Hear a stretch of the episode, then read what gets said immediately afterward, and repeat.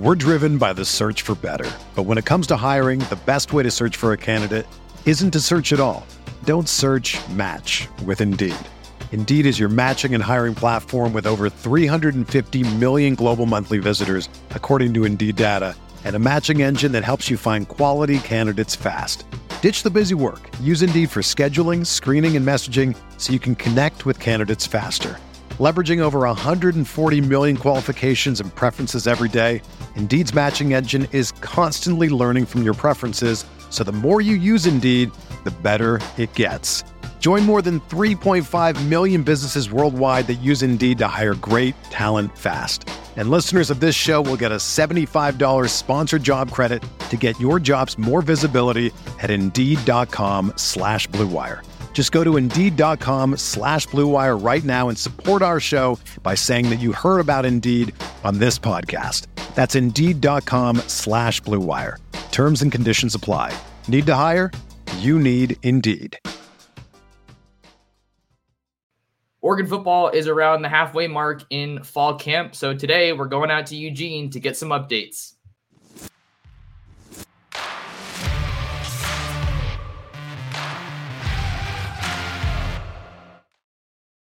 And we're back like we never left. Oregon fans, what's going on? How we living? Thank you so much for tuning in to another episode of the Ducks Dish podcast, your premier podcast for all things Oregon recruiting and Oregon football. It is Friday, August 18th, and we got a great episode in store for you guys today. Just in case you're new here, I'm your host, Max Torres, publisher and lead editor of Ducks Digest, covering the Oregon Ducks over on Fan Nation, part of the Sports Illustrated Network. I'm not solo today. I'm usually solo, but I got my good friend Erik Skopil in here today. He is the um, football and women's basketball beat reporter for 247's Duck Territory and a fellow Zag. How mm-hmm. we doing, man? Thanks for being here. Yeah, no, good. Today's an off day for football, so squeezing you in uh, a pretty busy schedule right now. Yeah, no, it is. It is super busy, and and you guys are are uh, you know nose to the grindstone with with fall camp right now. If you guys haven't read a bunch of Erik's stuff, he does great great work. So he's certainly worth uh, a follow and and all that stuff. So we'll get to some of that towards the back end of the episode where you can find him and everything. But yeah, we're we're titling this episode uh, a fall camp check in. Um, like I said in the intro, around the halfway mark, your boots on the ground in Eugene. So I wanted to kind of pick your brain and just start things off with uh, what's kind of caught your eye out there in fall camp. Well, you know, it, uh, just to, up front, Access is what it's been in the past or similar. Max, I think you know that you you covered the team but in 2020, 21, I think. Um, so you've got a little bit of a sense of what that's like. And, you know, I, I can't say I've seen a ton of competition reps or a ton of seven on seven or 11 on 11. I haven't even seen any of those yet in fall. So some of that is limited. Um, in terms of what's catching my eye, I think just you know this is kind of again probably more broad strokes than I wish it was because I wish I could come out here and be like, man, they're really they're implementing this in Stein's offense, or man, check out what so and so has been doing, you know, in these drills. I don't I just don't have that, but I think from a how bodies have changed perspective, and we did get heights and weights for the first time in fall camp uh, yesterday, which was uh, an exciting day. I know for Oregon fans because they've been clamoring to see. There's like 40 new players, and we didn't really have a sense of the size for some of them, or at least what they were listed as. But I think at linebacker in particular, it's it stands out. Um, just the shift that they've got, undergone, I guess, this offseason. A year ago, I don't think anybody really thought linebacker was going to be the weakness of that defense, and it was. I don't think there's much question. Um, Justin Flowe didn't pan out. Noah Sewell was kind of dinged up, and I don't think he was a great fit for the system. Jeff Bassa was playing at like 212 pounds and playing like 50 snaps a game. Like there just were kind of some issues that they had, I think, from a from a personnel perspective, and it's pretty clear what the prototype of what they're looking for is, and and that's a player who's versatile, who's 225 to 230 pounds, and and you see that reflected in the weights. I mean, Jeff Boss, I mentioned he was playing at like 212 last year. I think he's up close to 230. Jamal Hill was playing at a similar weight last year at, at, at nickel and at safety, and now he's moving up to linebacker, and I think he's listed at 227. Same thing with like Devon Jackson, uh, Connor Soelle, the transfer from Arizona State. Justin Jacobs is bigger. I think he's closer to like 240. But just as a whole, like these are, I think, smaller in size than what you used to see the last couple of years, especially when you had like a Noah Sewell running around in like 255, 260. but just the pure athleticism that you see, and and I well at least I anticipate we'll see because we haven't seen a ton of it in person. I think that's the thing that stands out, and I think that's a really big deal. Um, you know, I I personally felt pretty good about the front last year. I think that continues to be a strength. Um, the secondary we can get into. There's still a lot of moving pieces. I don't really know exactly what to make of. But just at linebacker, the types of athletes and the size of the players, like I think that's really encouraging. And I think I probably speak for most people who are tuned in or following the program closely. Like improvements on defense were, were needed after last year, pretty clearly. You know, offensively, they I think the Ducks probably did enough to win just about every game they played, except for the first one. Um, but defensively, there were clearly issues, and I think some of that looks like it's getting rectified haven't seen enough in practice to really say for sure, but just in terms of how players have changed their bodies, like you get a good sense of like this is the type of linebacker that that Dan really coached at Georgia. these are the types of body types and athletes that he's that he had and used there. Now he has some of those at his disposal at Oregon, and, and we'll kind of see what that what looks like, I guess. Yeah, we'll get into some of those other defensive groups uh, later on in, in, today's episode, but the linebackers core is a, is a great place to start um, because like you said, there there were some good pieces there last year and, and in years past, but it, it really didn't seem like a productive group, a reliable group, a, a deep group. You know, choose whatever adjective you want, but it seems like it's kind of going towards that. And I think it's a group that I've grown more confident in, or at least intrigued by at the very least uh, over the course of the offseason, seeing some of the pieces that they added. Um, but with, with, with, I think it's probably safe to say that it's you're looking at likely Justin Jacobs and, and Jeff Bassa as, as some of your starting kind of caliber guys along the inside. But bringing Jamal Hill down from the secondary is, is certainly an interesting move. I think Tosh Lupoi said if he had a time machine, he would have done it sooner. Um, so that was a notable quote. Um, but he's looking big. Uh, a lot of those guys have tweaked their bodies. I'm, I'm hearing that that Connor Soelle looks like he's kind of been as advertised uh, from some of the people that I've spoken with around the program. But just in the course of an off season, I think that this is a group that not only needs to improve, but is looking more and more like it probably can. And to your point, a lot of those guys are maybe fitting Dan Lanning's uh, system and his uh, ideal prototype. And I think Jamal even said the same thing that Tosh said at, at media day, which was something to the effect of like, like, I gosh, I, if I could, I wish I would have done it sooner. Because you, you and and I always thought, you know, with Jamal, I, I, won't say I had this grand vision that he was a perfect fit to play Mike or Mac, the, the two inside positions, but I always felt like he was a good fit at nickel just because he was versatile enough in coverage and then obviously very physically imposing for a defensive back. I mean, he's played at like 5'11, 210 for basically his whole career. And that's a that's a big kid. And so now that he's put on a little added weight, I'm ex- I'm curious to see how that plays, and I, I, agree. I think with your your Bassa and Jacobs probably being your starting pair. Um, I've been very critical of Bassa in the past. I'm very curious to see how PFF grade. Yeah, you know why. anybody anybody who knows, I listen to you guys. Yeah, yeah, yeah, yeah, People know my shtick, and I, I, I, I probably I don't know if I've been too aggressive in pushing it or not, but it's just like people were looking for uh, trying to find an understanding of why the defense was bad last year, and it, it became let's point to this and that. And I didn't necessarily know if, if people were highlighting the right parts of like they just were bad at linebacker across the board, and, and Jeff was not very good himself. So I'm encouraged by what he can be just to like focus on on Jeff because you know he even said I think it was yeah it was down in Las Vegas when when I had some one on one time with him over over lunch at the at the Pac-12 media day. Um, the last Pac-12 media day, by the way, Max. No more. Pac four. Uh, the Pac four. Yeah, we'll be. I won't. I don't think I'll be attending next year's Pac four media day. Um, but but Jeff even said like he he didn't feel like it was like really um, an option or like something he could do for another season to play that undersized because you know his point is a point that a lot of us have made of like he was just too small at, at times and you can tell he's gonna be that's not going to be the issue this year for him i don't think i mean there might be matchups where where he does face off against guys who blow him up a little bit just because he's still playing at 230. But 230 is a lot different than 2, 210 or 212. And I, I think we'll see improved play there. And um, and again, there won't be that excuse of oh he's just small now. He's he's changed his body. People have seen photos. I think he's one of the guys who's really done a good job in the weight room. So yeah, I'm curious there. And then yeah, back to the point of like the starters. Like I think those would be my picks, but like there's been a lot of Devon Jackson buzz, and to your, to your point, there's been some Connor Soelle buzz, and I think Jamal Hill is super intriguing. Like I, I wouldn't be surprised. Like all five of those guys, I think are players that are capable of being contributors. Um, to what level? I don't know because I haven't seen Justin Jacobs play in Oregon uniform. I haven't really seen Jamal Hill play this position. I haven't seen Connor Soelle in Oregon uniform. Um, you know, and, and Devon Jackson barely played last year. And so Jeff Bassa of these five guys is the only one Oregon fans have really been able to tune in and watch play at least this specific spot. So it seems encouraging. I like the direction, like the trajectory feels positive, but who knows? I mean, we might get into the, you know, we might come out of the the game in Lubbock saying, "Gosh, like that was supposed." We were sold that this was supposed to be an improvement, but it didn't turn out to be. So, yeah. So we'll we'll, we'll see what that group can do. I mean, it obviously got overhauled pretty significantly uh, since the end of last year. You talked about all the departures. Keith Brown heads to Louisville. Uh, Harrison Taggart goes back home to to BYU.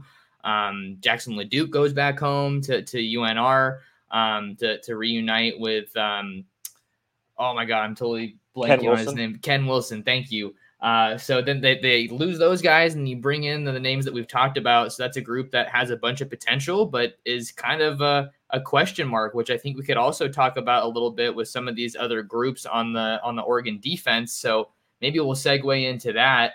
Um, let, let's talk about the secondary a little bit here, Erik, because they're in a really weird spot where you have a lot of guys that have played a lot of football, but haven't really produced at a high level. I'm talking about guys like Trikweze Bridges, guys like Steve Stevens, maybe Bryan Addison. I think Bryan Addison was probably the most productive safety on this Oregon team last year. But you bring in Tysheem Johnson, you bring in uh, Evan Williams for a reason, you bring in Khyree Jackson and, and Nikko Reed and then you sign five high school corners to me that sends a pretty strong message and and not that it's one with any you know ill intentions but it seems like that group just really hasn't been getting it done collectively and and they want to do something to to change that and make it an impact group the secondary it's the group i have the probably the the worst feel for right now in part because it seems like every time one of these players is made available for interviews or we speak with one of the position coaches, I'm learning someone's working at a position I didn't know they were working at. Like it's just been the trend of like, oh, here's Nikko Reed. Oh, he's playing nickel almost as much as he's playing corner. Or uh, uh, here's Ty- Tysheem Johnson. Oh, actually, maybe he's going to play deep this year, even though everybody in the spring said he was primarily playing nickel. Like it just seems like every time we talk to somebody, there's there's kind of uh, new information being presented, and again, that goes back to some of the limitations that we have as reporters boots on the ground have with with access. And again, I'm not trying to sit here to be critical, but it's just the facts of the matter of like I don't have a great sense of what this is going to look like. Like it's also of okay, we think Trikweze Bridges is returning as a starting corner. I'm probably a little higher on his play than than some are. Um, I thought he played pretty darn well down the stretch of last season, and, and I do think he's capable of being um, above average starting corner because I thought he was probably a little bit of that last year, especially like I said down the the back half. But like with Khyree Jackson here, with Nikko Reed here, these are guys who've got starting experiences at other Power Five schools. I mean, Reed Reed was pretty darn productive at Colorado. I don't think the PFF grades are quite as favorable um, compared to like Trikweze. But then you've got like what what do, what do we do with someone like Jahlil Florence, who I thought had some nice moments last year. He's been working at nickel. What do we do with Khamari Terrell? Same kind of a deal. Um, sounds like Cole Martin is is primarily nickel and safety now. Um, there's just a lot of these moving parts that kind of are hard to figure out. And then to the point you made earlier, like Steve Stevens and Bryan Addison, we don't really talk about them very often right now because the the shiny new toy is Tysheem Johnson or Evan Williams or or one of these younger guys, you know, one of these younger, more exciting, more exciting players. So um, I, I, I want to be optimistic. I think collectively there's a lot of talent there. I mean, if you just want to go star chasing and look at the recruiting rankings, like pretty much every kid that was recruited out of high school that's on the roster here was like a four or a five star recruit. And pretty much, I might even mentioned Dante Manning's name, by the way, with with those corners earlier. And and you know, even the transfers, they might not have been four or five star recruits out of high school, but I think Tysheem Johnson, Evan Williams, and Khyree Jackson um, and Nikko Reed are all like guys who were fairly productive college players at their other schools. So you know, it seems like Oregon has brought in a lot of talent there, but I don't know how it all fits. And um, it seems like they're trying to figure that out right now. You know, it seems like a couple things. It seems pretty clear that they want to have as much positional and personnel versatility as possible. Um, you know, so that they are uh, versatile against certain, you know, offensive systems. And, you know, there might be a game where they play a certain personnel group more than others, but it also seems like they're just trying to figure out like of those personnel groups, how does everybody fit? Which is why you are seeing and hearing it sounds like everybody's working at a couple different spots. I think with the exception of Quez and Dante, who it sounds like are just locked into playing corner, um, from what we've heard. But yeah, it's it's a group that needs to be better. You look at the conference and you look at the teams Oregon's going to be contending with to, to try to win a Pac 12 championship. And it's USC and Washington primarily, along with Utah and Oregon State. But those first two have two of the three or four best quarterbacks in the country and a lot of really good receivers to throw to. So Oregon has to improve there. Um, I seems like the talent's good, but to the point I made earlier with linebacker, sort of, it's like I, I, certainly haven't seen enough to to know one way or the other, even though there's been a lot of positive reports on a lot of these guys. We're driven by the search for better. But when it comes to hiring, the best way to search for a candidate isn't to search at all. Don't search match with Indeed. Indeed is your matching and hiring platform with over 350 million global monthly visitors, according to Indeed data, and a matching engine that helps you find quality candidates fast. Ditch the busy work. Use Indeed for scheduling, screening, and messaging so you can connect with candidates faster. Leveraging over 140 million qualifications and preferences every day, Indeed's matching engine is constantly learning from your preferences, so the more you use Indeed, the better it gets. Join more than 3.5 million businesses worldwide that use Indeed to hire great talent fast. And listeners of this show will get a $75 sponsored job credit to get your jobs more visibility at Indeed.com slash BlueWire. Just go to Indeed.com slash BlueWire right now and support our show by saying that you heard about Indeed on this podcast. That's Indeed.com slash BlueWire. Terms and conditions apply. Need to hire? You need Indeed. Everyone is talking about magnesium. It's all you hear about. But why? What do we know about magnesium? Well, magnesium is the number one mineral that 75% of Americans are deficient in. If you are a woman over 35, magnesium will help you rediscover balance, energy, and vitality. Magnesium supports more than 300 enzymatic reactions in your body, including those involved in hormonal balance. From functional medicine doctors to mental well being and female hormone experts, we all know that magnesium is the one mineral to improve all aspects of well being and health. But which one? Magnesium Breakthrough from Bioptimizers, the trusted choice recommended by leading experts with seven best absorbed forms of magnesium to ensure your body receives the support it needs for overall well being. Go to bioptimizers.com slash balance today and use code BALANCE10 for 10% off. Support your journey to wellness at B-I-O-P-T-I-M-I-Z-E-R-S dot com forward slash balance. Magnesium Breakthrough from Bioptimizers, your foundation to optimal health and vitality. We're talking with Erik Skopil of 247's Duck Territory on this episode of the Ducks Dish podcast. If you guys are watching us on YouTube, do me a quick favor and hit that like and subscribe button so that you can stay up to date on what we got going here on the channel and hit that notification bell so you don't miss any videos. Erik, I wanted to continue a little bit more on this secondary point.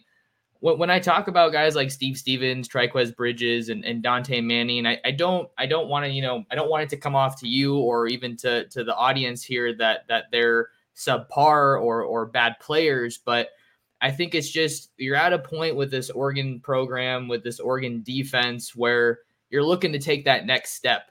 And there there comes a time when you just need to level with guys and and you know bring like obviously they're sending the message as far as just we we got to have that healthy competition and if there's guys that we think can elevate our program we're going to go after them and get them even if it means you might be losing your job as as a guy who's been around for a while so Nikko Reed comes in. Obviously, that's a guy that Demetrice Martin has a lot of familiarity with from his days at, at Colorado. And then Tysheem Johnson comes in from Ole Miss these are guys that have produced, you know, pretty effectively at their their previous stops. So I think that that healthy competition is obviously only going to help and hopefully for Oregon's sake elevate that floor. And then the other point I wanted to get to is just the guys that they've brought in from the high school ranks. These are big kids. Like they don't look like freshmen. I mean, D- Daylen Austin's at like six foot, um, you know, close to 190 or 95 pounds, yeah. maybe even 200. So these are big corners that I think maybe you're you're not as used to seeing at Oregon, but they're more of that fit, those prototypical guys, those long corners that can run and cover. So there's some reason to be optimistic that these guys can really help get this defense headed in the right direction. Yeah, and I mean, I think you. I mean, I think it's interesting with that position in general, the change we've seen over the last decade, and just what you're looking for there. And I think I remember when I was growing up, it really was pretty unusual where you'd have a corner that was taller than six one. Like that just wasn't. You were looking for small, quick guys. Um, you know, in part because I don't think run support and the versatility of that was really something you were expecting. I mean, you didn't expect your corners to be awesome in that area. You weren't blitzing your corners ever. Um, now you see that stuff with a lot more regularity. And I thought, you know, I would think pretty clearly like the prototype of what Oregon wants at that position is the guy that just left, which is Christian Gonzalez, who I think everybody thinks is sounds like he's done awesome in in Patriots camp and has a chance to be one of the better, you know, defensive rookies in the NFL this year. But a guy who's that size and that athleticism, like, isn't particularly easy to find. And it seems like Oregon has a lot of guys that at least have the same body types, you know, whether it be Trikweze or Khyree, who are both six three, long arms. Dante Manning isn't quite as tall, but I remember talking to him last year and his wingspan is like close to seven feet. Like he's got a lot of length. Um, you brought up Daylen Austin. Totally. That guy is physically stands out. Um, Collin Gill's name doesn't come up a lot. He's playing safety, it sounds like, but he's six foot two fifteen according to the roster. Yeah, heavy. just giant. Um, wasn't expecting that. So yeah, no, I think uh, you know. I mean, the one, the one, uh, I guess outlier is Roderick Pleasant, who I think is 5'9", 190 or one eighty five. I can't. One eighty. I think he's yeah. one eighty. So he's he's a he's a smaller guy that fits more in the you know the Thomas Graham kind of body type. I'm trying to think of other players that were kind of similar in size. Um, but gosh, I mean, obviously his speed, you you think he can make up for some of that too. But no, it is interesting, and and I, I think what you're I think what the goal is almost right now is to try to find, and I know this isn't exactly it, but if you're going to play, you know, a nickel, a nickel defensive back, and you're going to have five defensive backs in the field, I think you want to have like five guys that are all kind of similar in size, stature, and skill set, just so that you can rotate them as much as possible and have them be in advantageous situations as much as possible. Which is why, like, it's possible Oregon starts two corners that are really similar size to the kind of safeties they start. It's possible the guy playing nickel, it could be Tysheem Johnson, um, you know, is, is like one of the smaller in terms of height players on the field just because he doesn't have to have that length with who he's covering. But just across the board, I think you are looking at that being the trend, not just at corner, but at all the positions. Like, let's go find 6'2, 6'3, 195, 200 pound guys, put them as many of them out there as possible and see how they how they do. And again, like I, you could sell me on 50 different iterations of what the starting secondary looks like right now like and and certainly even more for what the second team is. There are a lot of players to to look through here. And i again as i said to start when we're talking about this i don't have a great feel right now. And i'm going to be very curious to see um, start next month what this looks like against portland state but of course even more so against tech just my final thought on, on the secondary, and then we'll we'll get to some some D line talk. Um, I, I think back as we kind of talk about just how versatile Oregon's secondary is right now, like moving around guys at a lot of places, having guys that can do a lot of things. That's really helpful. But I, I wonder how similar the conversation is compared to um, the versatility that we talked about with the offensive line in the Mario Cristobal era. Guys moving around all the time, at what point did that hurt you and make it hard to get that chemistry? You just said it yourself. You could have 50 iterations of this defense and, and not know what's best. And I think part of that just comes to where we are in the calendar right now. We just right. they haven't been yeah. playing that much. So we'll, we'll see what works out the best and we'll get some of these earlier games like Portland State to kind of figure out some of those tweaks. Um, but that was just something that occurred to me. Mm-hmm. Um, just like, you know, is, is it always a benefit to have that much versatility? When is it too much?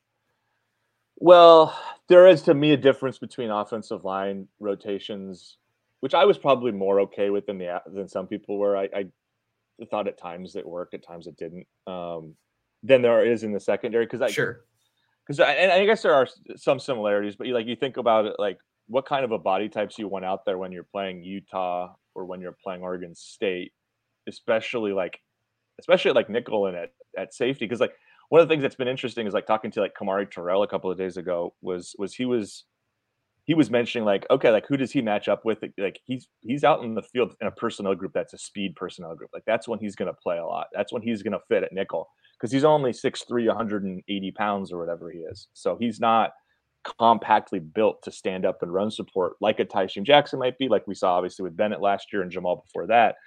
Um, so I do think there there there are going to be personnel situations like where it makes more sense to rotate, and I think in the secondary in general, you see that across the board.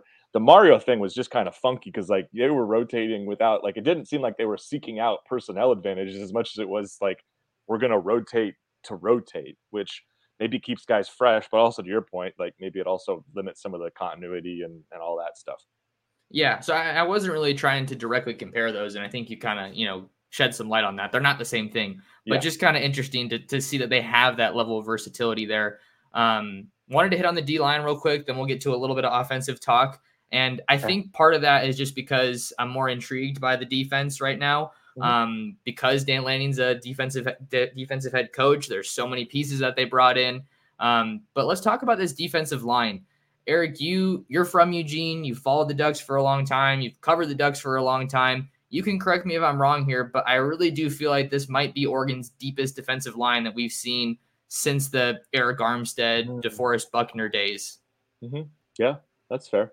I was I, I was even thinking like compared to them, this group might be a little deeper. Um, because I well, I just remember the, their freshman year, Alex Balducci was redshirting, and then they got had a couple guys go down, and like he went from redshirting to like playing week seven on, which is like something that you just and it's different rules where redshirting back then you, you could you only played one game and you you burned it. But yeah, I know I think the depth here is really encouraging. Um I think having Popo Aumavae back is something that maybe doesn't get talked about quite as much. I, ju- I just wrote a story on that, so I, I yeah. love that. Yeah, because I, I I think he's a really unique player who back in 21 when he was healthy last was pretty damn good guy. Like I thought he, I mean, what he can do at this size in terms of pass downs is is pretty unique. So I think that's that's a big win. But it's not just that. I mean, they return the exception of of Jordan Riley, um, basically everybody from last year. And again, I'm probably maybe a little bit more forgiving of this group as a whole. Um, the Oregon State game is pretty hard to forget, but like the lack of pass rush stuff. Like I think some of that you could point here. I think you, other places you can point um, that probably are more effective, and then also just acknowledge like Oregon actually got and pressured the quarterback a lot. They just weren't very good at bringing the quarterbacks down. I don't have the data in front of me, but I'm pretty sure they were like top third in the conference and actually quarterback pressures, but like second to last in sacks. So that's something that's not necessary. I mean, I, I, guess you could say they didn't finish the play as well enough, but like they were not a group that wasn't able to at least get upfield in, in certain instances. But yeah, and then you add Jordan Burch. Um, this freshman class is super exciting just from a body type perspective. Like, I can't stop talking about how just huge Terrence Green is. Like, I know when you were up here, like Jason Jones was like the last just huge person they brought in that was like immediately like just stood out physically at that on that at least at that position like Terrence Green carries 315 pounds at six five better than about anybody I've seen in a really long time. Like he's probably just like if I would be one of my top guys to have if you wanted to pick a guy to walk off the bus first. Like he's just he's just like intimidation huge, factor, physical. Yeah, exactly. And um, Tavita Pomey too. He's over 300. He's a true yeah, freshman yeah, Tavita and Amari are both that are both over 300, but they're they don't carry it. Like I mean, Terrence Green looks incredible. I'm just like like I, I there are photos I've sent and posted on the website. Like I'm I'm just really intrigued by him. Again, I don't think those true freshmen, many of them have much of an impact at all this fall, just because there are so many veterans back. But I I mean I think there's a, uh, I, I think a couple things are, are exciting along the defensive line. A, I think they're going to be good this year. Um, I think they're going to be better than they were a year ago. I mean, they better be. They return basically everybody. They bring with the and then they insert Popo and, and, and Jordan Burch, who are going to be probably two of your three or four best defensive linemen this year. Um, you add Mateo, who's you know playing probably a little bit of defensive end, a little bit of big big edge outside linebacker. Um, like I, I think those are you know improvements. But the thing that also gets you excited is is you go, so those guys are going to eat a lot of the minutes this year. Most of those guys are gone. A lot of the guys you think are going to be the fill-ins in 24 are guys that are currently on the roster that are hopefully developing along with this nucleus of, of older guys. So I think it's a really nice combination. I mean, it's a huge room. I, mean, I don't have the count in front of me, but it, like if you tons include, of bodies, you include the outside linebackers, some of those edge guys, it's probably like close to 20 guys. Um, but there's a lot of really young players that are are really encouraging, at least from what we've heard and kind of seen physically. Like I remember Casey Rogers can't stop talking about how good Mikeel Gardner is. I think he was like the, the lowest or second lowest rated of any of these guys. So I, I mean, I'm really encouraged by kind of the two timeline almost. Like I know you're a Warrior fan. It was kind of like what the Warriors tried to do. It didn't work. So hopefully this is better. But where they had like the young contingent of players that were developing with these veteran guys. Um, like I'm I'm excited by what the defensive line can be in the short and the, the long term. And um, there are certainly things that need to improve. They they do need to finish plays on pass downs better. But I, I think this will be one of the better units that we've seen at Oregon in a minute. Um, and cer- and certainly first from a size and, and physicality perspective, like yeah, it probably is the closest thing that Oregon's had since since Arik Armstead and, and, and DeForest Buckner and Balducci and all those guys were here.